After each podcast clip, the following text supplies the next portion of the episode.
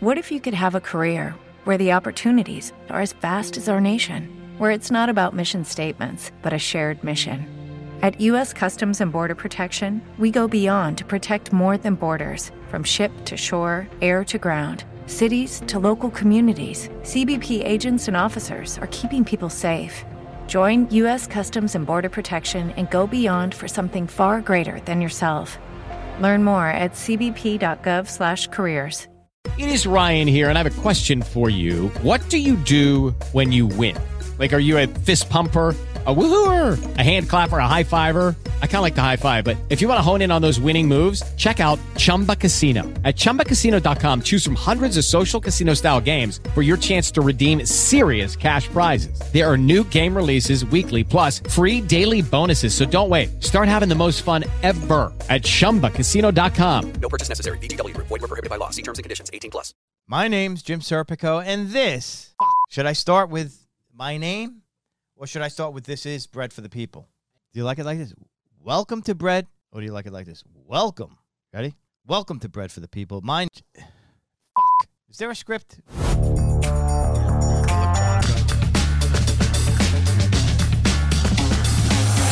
for the people.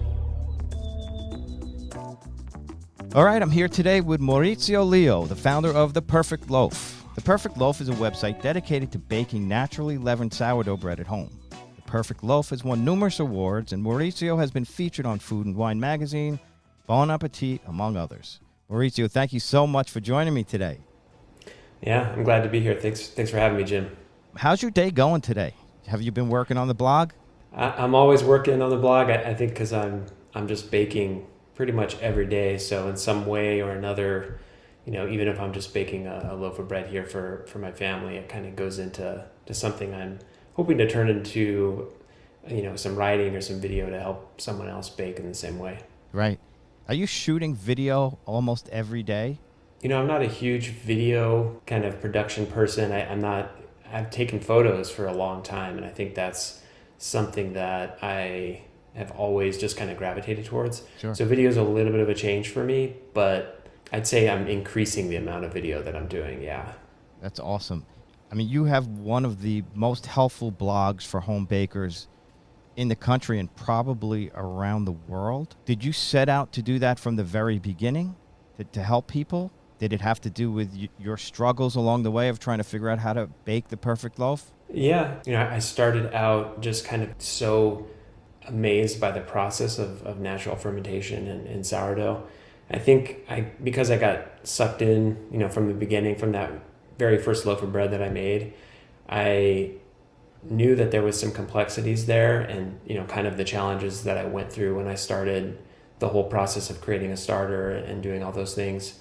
It, it was hard in the beginning because back then, this was over a decade ago now, I've been, I've been baking there were some great books for sure, but there wasn't a lot of like online content or videos. There were a few helpful sites, but back then there really wasn't a lot, you know, for home for home bakers. It was kind of one of those crafts where you had to kind of apprentice with someone before Right. you could really understand, you know, what's going on. And so, you know, I started my my website actually maybe 6 months or so after I originally started baking and my whole thing was like, okay, if I'm struggling through this, maybe I can help a few people learn in the way that I'm doing it. That way they can kind of shortcut and not have to spend a you know month or whatever it took for me to, to create my starter in the beginning. Right. Now, did you actually apprentice with someone? I did not No. So yeah, I'm I actually went to school for engineering. So I'm you know I'm a computer software engineer. So I'm at the computer all day, and or I just learned baking through books and you know scouring whatever information I could online. Um, I did take some classes later on, but that was well into at least five years or so in, into me baking. That's amazing. I pretty much taught myself the same way, a lot of trial and error, and I'm, I'm still learning. You know, there's so much to learn. But I know you were inspired by your family. I believe your father owned a restaurant. Yeah, that's right. Yeah, so my my dad, he he's Italian. He grew up in Italy. He came over here when he was about 20 to New Mexico. You know, he studied at culinary school in Italy and he always kind of worked in restaurants. And so when he came here in the US, he opened a restaurant here in, in Albuquerque, New Mexico and it's been around for 40 years. So he's, you know, he's been working the restaurant and I grew up at that restaurant. So every summer when we were off from school, you know, I kind of was too young to really help in the kitchen, but I feel like I absorbed the atmosphere and kind of, you know, watching my dad teach people, other people how to cook or how to make pizza and that kind of thing. And then I also, you know, I had the very like stereotypical Italian American household where my my nonna would come from Italy and stay for like three months, and she was making pasta. She was a, a professional chef as well, so she was making pasta in our kitchen, and you know, I totally took that for granted as a kid. I would love to have that now, but um, yeah, I was very much, I think, inspired by food in general with my upbringing and you know, kind of my family. We sit around sometimes, maybe three, four, five times a year. We make pasta together as a family. I think it's Yeah. such a cool activity to do with family and friends. Absolutely. You know, uh, do you do that with your kids? I do, yeah. I, I post about it on Instagram occasionally, and it's just fun to, like, you know, not only teach them about something that I feel like they should know, like it's a useful skill to have, but it's just kind of fun to let them go wild and, and have, have fun with food, right? It doesn't always have to be, you know, I'm very much an engineer, so I'm very, you know, process oriented, which is why I think baking appeals to me so much but at the same time, you know, I want my kids to have fun with it. It doesn't have to all be, you know, numbers and, and spreadsheets and stuff. So I love doing that. Absolutely. I did want to ask you about your engineering background. You touched upon it just now, but do you think there's an overlap and one thing relates to the other? And there's a reason that background attracts you to the science of baking bread? I, I think so. I think, you know, I think you can be an amazing baker and you, you know, you definitely don't have to be an engineer or a scientist or any of that stuff. I mean, of course, people have been making bread for, you know, thousands of years without any of that kind of, um, the, the knowledge that we have today. But I feel like, you know, my personality is kind of, it's one that's always focused on, you know, like algorithms and process and like iterative development, iterative improvement. The craft side of baking just kind of the, the repetitions that you need to become proficient in the craft like any other craft very much appealed to me but also the you know the spreadsheets the numbers and like creating formulas and improving things just a little bit each time you bake it so i think i think there is an overlap there at, at least for me I actually love the numbers part of this too. When we started real small and had it to scale, we had to figure out how to create these spreadsheets to scale. We're constantly modifying the recipes. yeah For some reason, after a year of making focaccia, our dough is constantly dry.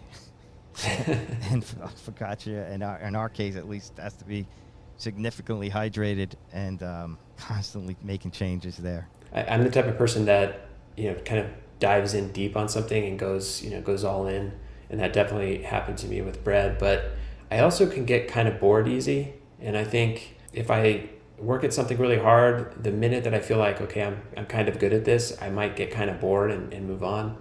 But what I love so much about bread and, and sourdough especially is that like you said, it's always changing like every day. There's there's always something to be improved. Even if you think, okay, I love you know, I love my focaccia, it's great the way it is today. You know, the next day it might be a little bit off and it, it just kind of sticks with you and you're always just kind of working at, at that improvement. Absolutely. Do you ever use? I know you specialize in in sourdough and naturally leavened. Do you ever use a touch of commercial yeast? I, I get asked this one often because I, I feel like, you know, a lot of bakers use kind of the hybrid approach. Right now they I- do in pizza. It seems that's Yeah, yeah, especially in pizza. And you know, my dad with his pizzeria here in town, he never once used um, natural leavening in his dough. It was just solely instant yeast, and he, you know, he swore by it. The texture, you know, the kind of the the clean flavor that you get, and I, I mean that that's I love that. I think that's great. I don't think instant yeast or commercial yeast is a, a bad thing in any way, but for me personally, I have only ever really worked with natural leavening, and so I know it, and so I've just kind of stuck with it. right. Um, you know, that's not to say in the future maybe I won't try it with, especially like enriched breads or, you know, things like brioche um, and those kind of things. But for me, it's it's always been natural leavening, and and that's it. A good half of what I do that's naturally leavened, and I kind of stick with that. And then I have another half that's commercial yeast, and I, I kind of keep it separate. But I'm getting better with the natural yeast in terms of controlling it with cold fermentation. You know, at first I had no refrigeration, so I was purely racing against the clock and making sure I had to take it out of bulk in time, Mhm. um, make sure it wasn't overproofed. But um, I figured out how to get some more refrigeration going on. Because in my case, with baking several hundred loaves in a day, you have to be able to control time. yeah. Otherwise, we have big problems on our hand, and I learned that the hard way. Yeah, I, I mean, I'm in kind of a, a fortunate circumstance where I'm baking six to ten loaves is kind of my max, my maximum. But you know, I, I am up here at high altitude. Uh, we're about a mile up, and also the temps here are you know 105 some days. So there's a lot of things that I have to do to kind of rein in that dough as well. And it, it can if you don't if you're not on it like you know hawk's eye watching everything you can have a batch that'll overproof on you in, in no time. So I, I totally get it. Have you been baking your whole professional baking career at that altitude? Yeah, it's all been. I, I grew up here in Albuquerque, and I've I've been. Um, I don't want to say trapped, but I'm gonna say trapped here. it's a great place to live, but it there, it has its challenges. I I can remember my my nonna when she would come from Italy and she would try to make focaccia or, or anything really, and she would always complain. She's like, "This is the dough. The dough is too dry here. It doesn't rise. I don't know what's going on." So I wish I could explain to her now, you know, how to adjust for that. But Maybe we just came up with an episode of something. We could do, uh, you know, like how they do that house swap or family swap. Right. We could switch. You could come here to the humid New York, and I could go to Albuquerque at your altitude and see what happens. Yeah, I've I've taught a, a couple baking classes, and I taught one in in New Orleans. And talk about the complete opposite environment than what what I've got going on here. So I had to adjust pretty quick. I, I was only there for two days, so it was it was an adjustment. I could only imagine. And the pressure's on when you're in front of a class, I would think. right, exactly. So, going back to your time as an engineer, you helped develop an app called Terminal 11. The the company is called Terminal Eleven. The app is called Skyview. Okay. Could you tell us about that? I'm just curious. Yeah, yeah. So, you know, like I mentioned, I, I went to school for, for software engineering. I've always been kind of fascinated with technology. And I, out of school, I went to work at a defense contractor here in Albuquerque. So I worked, I worked on um, drones back in the day before you could like go to Walmart and pick one up. These were like these huge unmanned vehicles that were flying around. There were several of us that worked there. We got kind of swept up with app apps and you know cell phones and things when they were first coming out. This was oh, you know over ten years ago now at this point. And we entered a competition where we developed a, a space exploration app where you could hold your phone up to the sky and it would show you you can easily spot the sun and the moon, but it would also show you where they would be in the sky you know, Yeah. throughout the day. We've Um, used that for, um, for film sets I work on because it's very Yeah. important to, to know, you know, what we're dealing with with shadows and certain light. one of the the highest number of emails we got in the beginning, like in the first couple of years of, of developing Skyview, were from like directors and DPs, you know, yeah. yeah, everybody out in Hollywood. They were like, "We love your app because we can track, you know, how to position the set and and all these things." So, yeah, that's right. Yeah, it was a useful tool, man. I could picture our DP doing it out in Los Angeles every day. This is because we would go on scouts, you know, like a week in advance of where we're going to be shooting, and we knew what time of day we'd be there. So a week ahead of time, we're, you know, he'd be holding this thing up. This guy, this is where it's going to be when we're here, and we're like, "Are you crazy? How do you know Yeah. this?" It's I mean it's still amazing when I when I use our app because I'm like you know since doing that first version 10 years ago the phones and you know all these mobile devices have become so fluid and incredible the sensors are so high precision that you know you move your phone in the sky and, and we, we're plotting like you know thousands of satellites you know all the planets constellations all these things all at once and yeah there's a lot of math and, and hardware um, Yeah. optimization going on We, uh, my son has the one. There's a lot of planes flying overhead. He'll shoot it up, and it'll tell us yeah the flight. It'll show you a picture of the plane. It'll show you when it took off, where it's going, and when it's going to land. yeah that's incredible From the research I've done, it it, it seems like you bake with the Rofco oven. yeah yeah so all of the recipes that i post about on on my website on the perfect loaf are they're all baked in my home oven just because I know most people don't have a professional, you know, or semi-professional bread oven in their in their garage like I do. But I use both. So I use my home oven to verify recipes, and then I use my Rofco for for larger bakes. I know a lot of the farmers market bakers use them. I've never used one. I've thought about it. One of the things that held me back is the volume in there and the amount of loaves you could you could bake at one time. But what is it about the design of that oven that is so great for bread? I feel like it's it's like a you know a car before cars got all these electronics and crazy you know computer chips and things inside. It's like a bare bones machine that works and does the one task that it's supposed to do. You know what I mean? There's like you could repair it yourself. There's not a lot of components that can go wrong. And I've had things, you know, small things break like gasket and you know, I've had to adjust the each deck to kind of equalize temperature inside, but it's so bare bones and it's so easy to use. I, I think that's the draw to it. And it it's also a kind of the perfect size for, you know, a small to medium sized baker.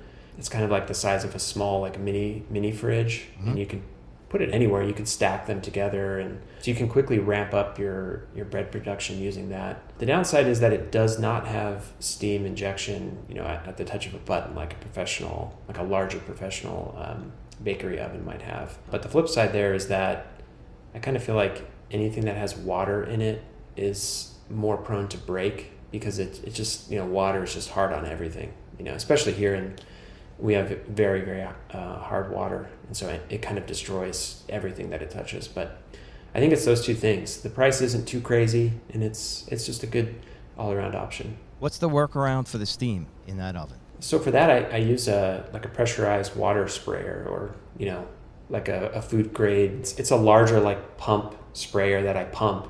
Huh. it holds pressure. I load my dough and then i just spray inside and, and quickly close the door.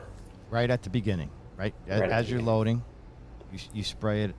Okay, that's pretty cool. yeah it's easy What about a pan of water? Would that help? Yeah, you can order these. I think they call them steam pods that are options for the oven, and they slide in on the side. It's actually a, a pretty ingenious design. They're just these thin metal trays that you can pour water into, and they'll continuously generate steam until you know it obviously all evaporates out. I used those for a while, and I ended up not keeping them because they take up just a little bit too much space on the sides.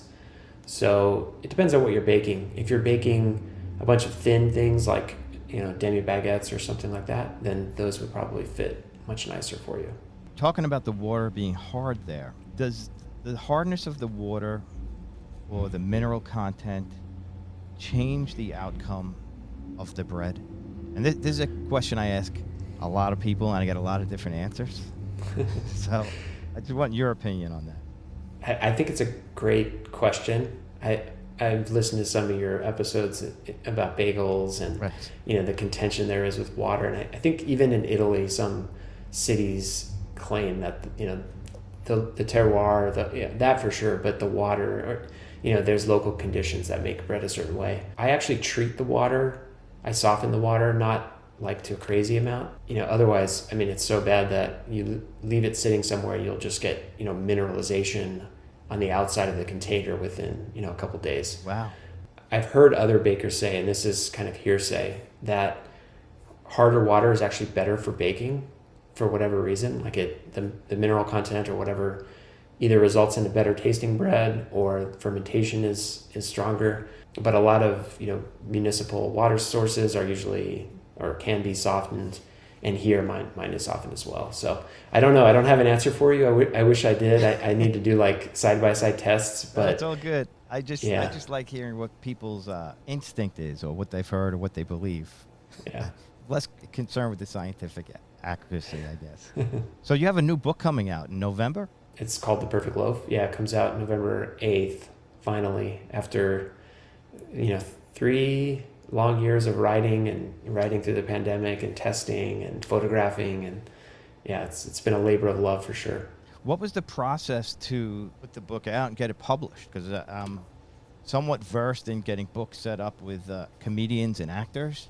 I'm curious to hear what the process is for a book like this. the publisher uh, or my publisher, um, Clarkson Potter, they reached out to me three years ago or so, and you know they were interested in me submitting a proposal to them on you know what I might write the book about, and and they were familiar with me because my editor who reached out, um, Jen Sit, she's she's been incredible on uh, throughout this whole entire process. I think her husband is is a pretty avid sourdough baker, and so there was some connection there, and I think maybe he mentioned me to her, and and then they reached out. Yeah, it started from there, and I was always interested in writing a book, but I had kind of said no to, to many opportunities I had come across because I I didn't feel like the vision from the publisher was aligned with what I had wanted to do with the book. But with Clarkson Potter, they're a, a publisher that it's like every amazing cookbook I have, chances are high that they're going to be the publisher for that. So I was, you know, when they reached out, I was, I was all on board. That's great. How so? It took you a couple years. Well, the proposal. There's many different steps in book writing, right? There's Right. first like the 20 page, essentially the outline of what the book is, and then you go through that and you submit it. Is that the process you went through? Yeah, the proposal. My feeling is they didn't say say this, but my feeling is that they kind of already decided that, you know, I might be a good fit for a bread book um, for their lineup. So, but usually, yes, you write the proposal. You know, they might review it and they get back to you on whether it it's something they want to do, and then you can move forward with hashing out a contract. And by then, I had already started, you know, writing and researching the book, so I was already moving forward at that point. And then it's you know a long stretch after you sign the contract. It's a long stretch of you writing before you submit uh, the manuscript, which is kind of like the you know the first cut at it. Right. Was it easy for you to decide which recipes to include? It was not it was not easy because I, I think I've been writing recipes for you know ten years for my website, and I've always I always have ideas for bread, you know, kind of rolling around, and I, I quickly get a, really excited about certain types of bread, and so I just dumped a huge list on them, and I was like, you know, this is what I'm thinking. The book originally had hundred recipes, Right. which would have been way too too long. We already had to cut, you know, almost half the content that I, I wrote for the book because it was it was too long. It, it's hard. It's hard to decide. There were some. I'd say there's probably about twenty where I was like, okay, these have to be in the book. Like anybody who's baking sourdough is going to want to bake these. And then the other ones were kind of like seasonal, you know, seasonal breads. There were some, you know, I wanted to make some quick foods that you can make instead of like a two to three day fermentation time. So I tried to do a good balance, and my editor, you know, played a huge part there. She helped me kind of keep the audience in mind, and I was going to ask that. I was going to ask, Yeah. you know, because that's the one thing I know about it. You have to define who your audience is and who you're writing for. So in this case, in this book, The Perfect Loaf, who would you say the audience is? So one of the reasons why I liked going with Clarkson Potter is because they kind of agreed with me on the audience for this book. So I think many bread books target the very beginner baker. I think that's a probably a good demographic to go for because there's a lot more beginners than there are, you know, advanced or expert bakers in terms of general population but they were okay with me targeting a more broad spectrum. I'd say it it leans towards the beginner, but I definitely have some very advanced recipes like you know brioche and a couple other breads that are are more complicated, and then I have some in the middle as well. So I I really tried to hit everybody along the way. It's kind of like it, it really is the book that I wish I had had when I first started baking because it starts you off from nothing and it kind of walks you through your progression as a baker. Like every year, you're going to progress and want to tackle something more challenging or different. And that's what I try to do with the book. Is it? It's always giving you something new to kind of work on next. Right. What makes brioche harder to bake than other breads? You know, in terms of natural leavening for brioche, which is you know very much not typical. It's probably to some hardcore bakers you might you know they might be like, oh, that's not real brioche because it's not using instant yeast. There's going to be too much you know sourness or, or whatnot in the in the flavor profile so that really to me is the challenge it's it's managing fermentation to get a very mild flavor profile with lots of rise and a very delicate texture in the bread. So doing all those with sourdough is is pretty challenging just because of the long fermentation time required. Got it. Uh, in a lot of your recipes, they're same day bulk rises and same day bakes with natural leavened bread. I don't do I- I- that, but I'm interested in that. I think it's I think it's awesome. I I probably do maybe half of my bakes are you know retarded or cold proofed. Maybe it's it might be a little bit more than that because I I do enjoy that long fermentation time and the flavor that you get. But for a same day bake, you can develop a very interesting flavor profile in the bread and I think it's you know, it's really delicious in a different way. You get different flavors that kind of come through. You don't have as much um, you definitely don't have as much sourness and you know i'm talking about the types of breads that i make you can still make a same day bread that's very sour if you want but that shorter fermentation time i feel like it's it's a very clean taste it's more like you know letting the grain flavor kind of come forward at its mac- maximum Do you have to use more starter if it's not proofing as long, bulk proofing? It's a good question. It it depends on all the other factors. So usually for me, when I do a same day bread, I do use more pre-ferment. So I'll use more. I'll either build a levain that's that goes overnight and it's much lo- longer. uh, Sorry, much larger, or you can you know increase the temperature of the dough if you want to, or you know you can use more whole grains. So you've got all of those kind of levers that you want to balance out to to kind of speed the bread along a little faster. Okay. And how would you go about making a same day bread more sour? Uh, for that, what you could do is is you can use you can use more whole grains. More whole grains will definitely give you a, a more sour flavor profile. I like to build an overnight levain that is all whole grain, low hydration, you know, 50 to 60% water to flour. Let that ripen overnight and that gives bacteria a chance to really get get active in there. Plus you're building up a lot of kind of acidity in the pre-ferment itself. Those two things right there alone will get you pretty far. Like you'll get you'll get a much more sour bread. And then to do one more, I mean, if you want to take it even farther, like in my book, I have a recipe for uh, you know very sour bread, and you know you could take that dough after you've shaped it and let it proof in the refrigerator for you know even longer. But for a same day, yeah, more whole grains, and overnight levain. It's kind of a, a balancing act with how much you put, how much pre-ferment you put in the dough. Because if you put in a high percentage, then that can, I mean, there's a lot of factors, but that can result in a less sour bread. You know, it's kind of counterintuitive because you know, usually you would think, okay, more sour pre-ferment will give you a you know super sour bread, but that's not always the case. It really depends on the flour, you know, the temperature, and, and even the hydration can can play a role. It's interesting. My bread's not particularly sour. It has been by accident uh, because it ended up in the fridge for three or four days instead of Yeah. normal two. And we were very excited when we ate it. Right. This is the answer. But there's probably other ways to achieve the same thing in less time. I'm still trying to figure that out, you know? Yeah, yeah. In my book, I I call it the extra sour sourdough bread, and what I do there is I I do what I just mentioned. So an, an overnight levain with with whole grains, and then I do which I think is the way you bake most often, is a cold bulk ferment. So I'll put the bulk tub, you know, in the fridge let it proof overnight, I actually don't. I, I do a room temperature bulk ferment. And then um, and then into the fridge before dividing. I bake two ways, and it's all based on schedule. I try to mix my weekend. I do markets on Saturdays and Sundays. I try to do all my mixing on Friday mornings or Thursday night, actually, and let it all rise room temperature, bulk ferment overnight. Oh, okay. And then Friday morning, I put one batch in the fridge. And then the, the Saturday stuff I shape right away and I put in the oven. Oh, that's awesome. Yeah. I, I've never done that. I've never shaped. Well, I, I guess I should say with, yeah, I've never taken a dough out of the fridge in bulk, shaped, and then baked.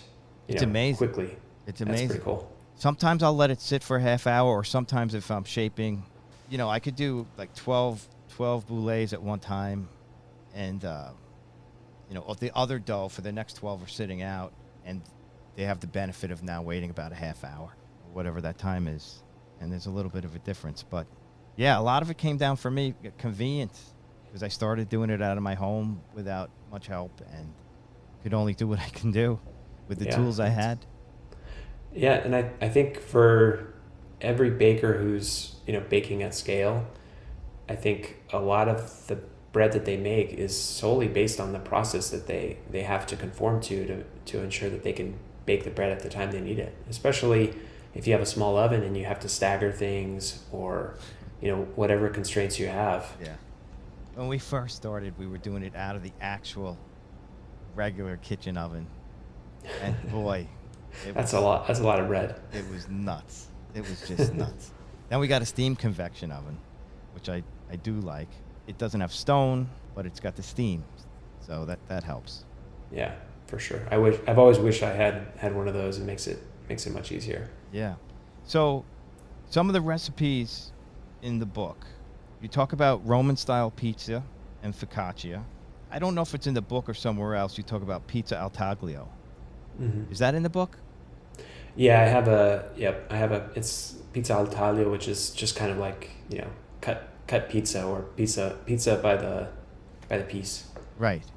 And that's baked in a sheet pan with a steel? Or is the pan the steel? Uh, you can do it either way. It it really depends on your pan. I like to have either a baking steel or a baking stone in the oven, and then slide the pan on top.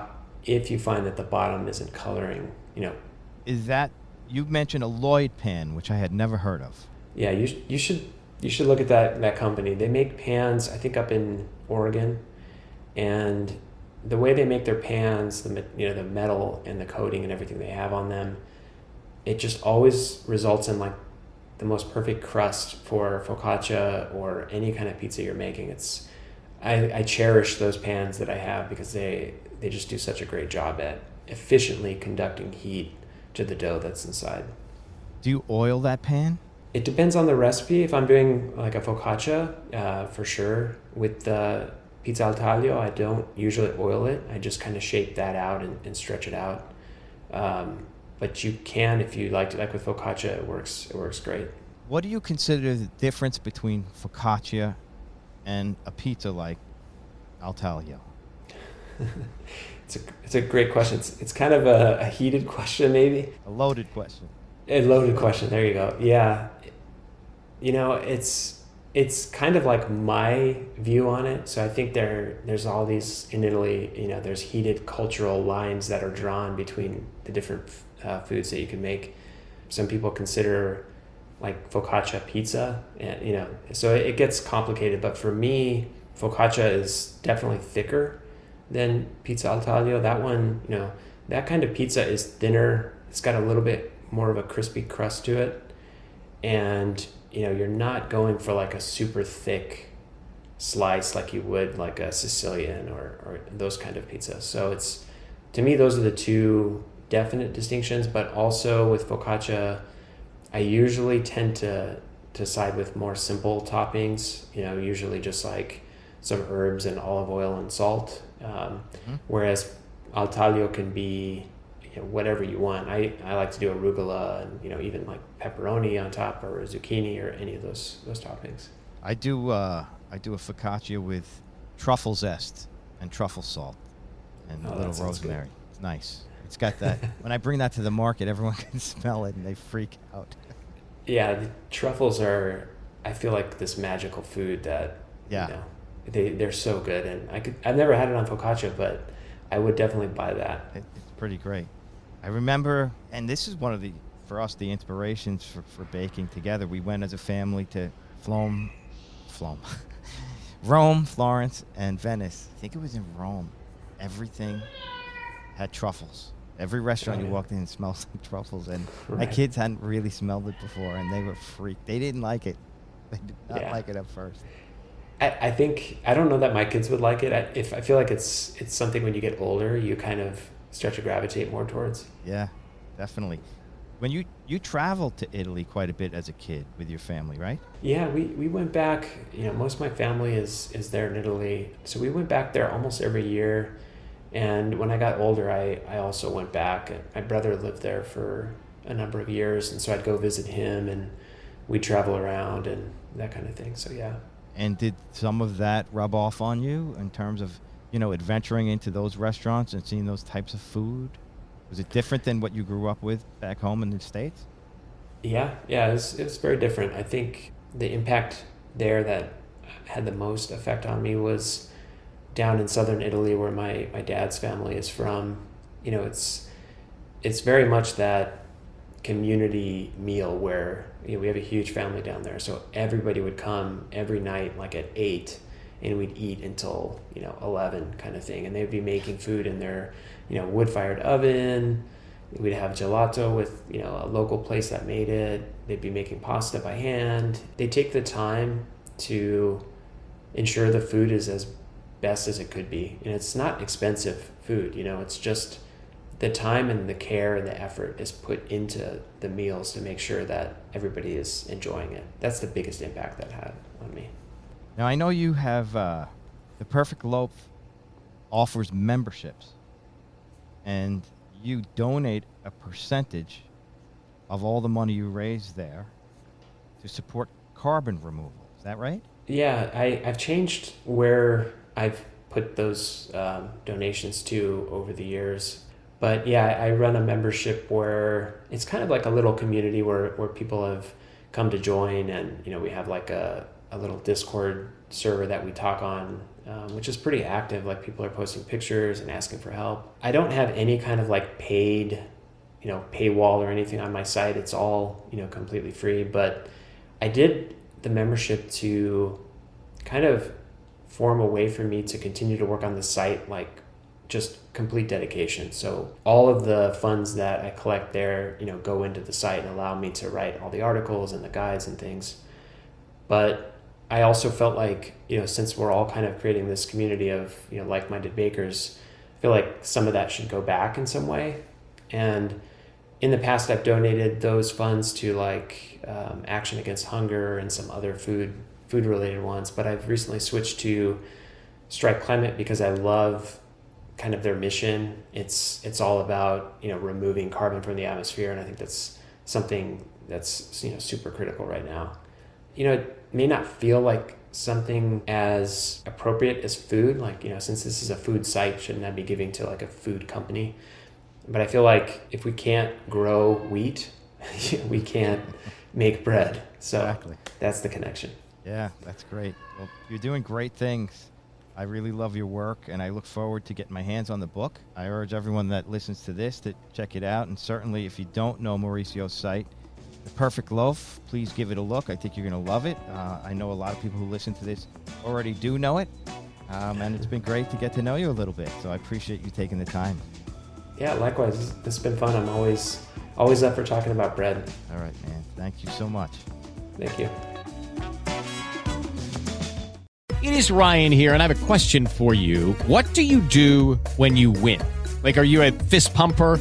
A woohooer, a hand clapper, a high fiver. I kind of like the high five, but if you want to hone in on those winning moves, check out Chumba Casino. At ChumbaCasino.com, choose from hundreds of social casino style games for your chance to redeem serious cash prizes. There are new game releases weekly, plus free daily bonuses. So don't wait. Start having the most fun ever at ChumbaCasino.com. No purchase necessary. VGW. Void were prohibited by law. See terms and conditions. 18 plus.